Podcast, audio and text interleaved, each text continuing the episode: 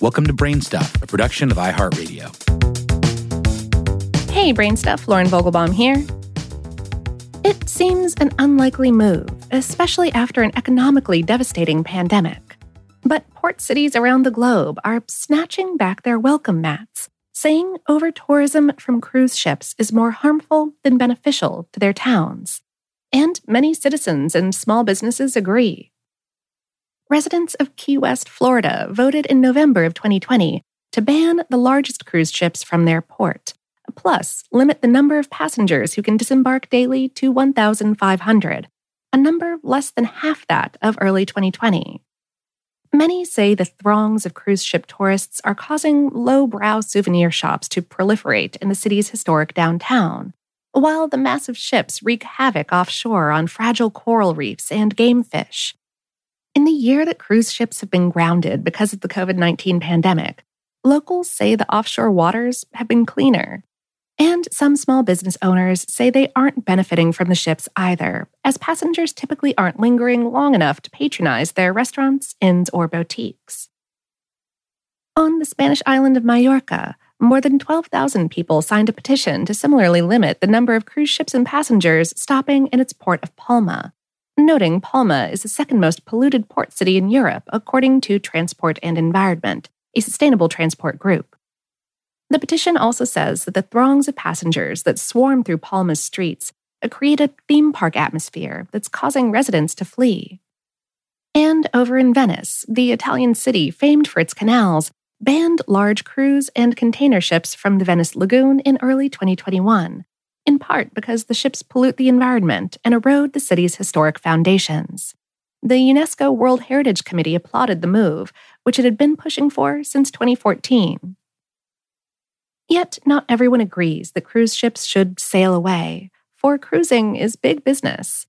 Some 30 million people boarded cruise ships in 2019, according to the 2021 State of the Cruise Industry report prepared by the Cruise Lines International Association, which is the world's largest cruise industry trade association. That was up from 17.8 million in 2009, a 68% increase over just 10 years. More impressively, these 30 million cruisers powered an industry that employed 1.2 million people worldwide, while pumping more than $154 billion into the global economy.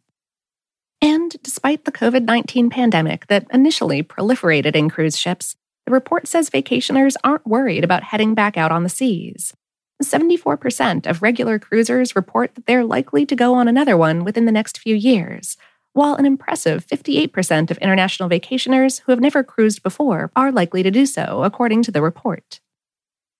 With so much business at stake, the Florida legislature pushed back against Key West's cruise ship ban. In April of 2021, the legislature passed a transportation bill that included an amendment taking away the port city's right to restrict cruise ship operations.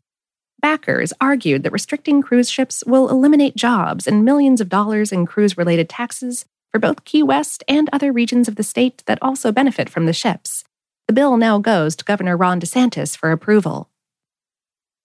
In Southeast Alaska, where cruising is a huge part of the economy, the absence of cruise tourists during the pandemic shutdown resulted in a $250 million hit to Ketchikan alone, a tiny port city with a population of just 8,500.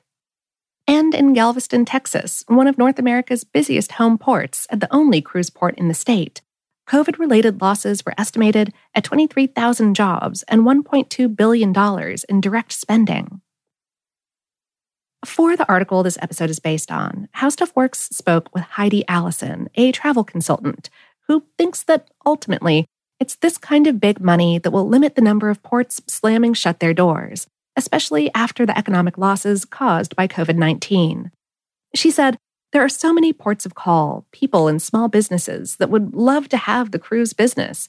I'll bet everyone will be happy to welcome back any kind of business they can get.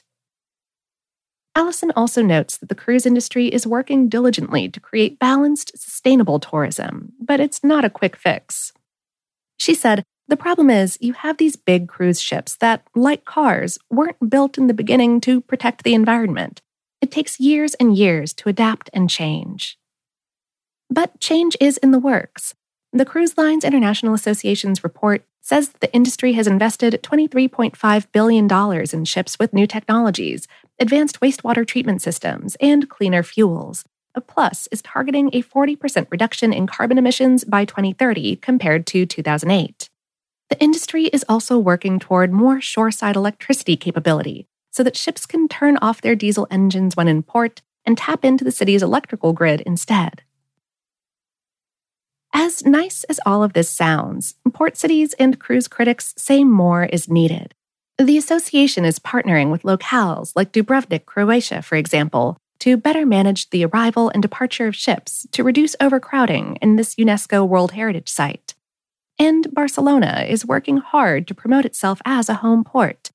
But it's one of Europe's hardest hit cities when it comes to cruise ship pollution and overcrowding. So Barcelona prefers to welcome passengers who will hang out in town for a few days, rather than those who drop in just for an hour or two. That's partly because passengers spend more money in home ports. The association's report says that the average passenger in 2019 spent an average of $100 in port cities visited during a cruise, but a more substantial $385 in home ports visited before boarding a ship. Passengers staying in a city for a few days are also less disruptive to the area compared with the hundreds that often spill out of a ship during a short port stop, then race to the same few destinations. Despite some valid issues brought up by cruise critics, cruising is likely here to stay. Millions love to sail the seas, and many others are financially dependent on the industry. The key to creating harmony between ships and port cities, as with so much in life, is cooperation, care, and respect.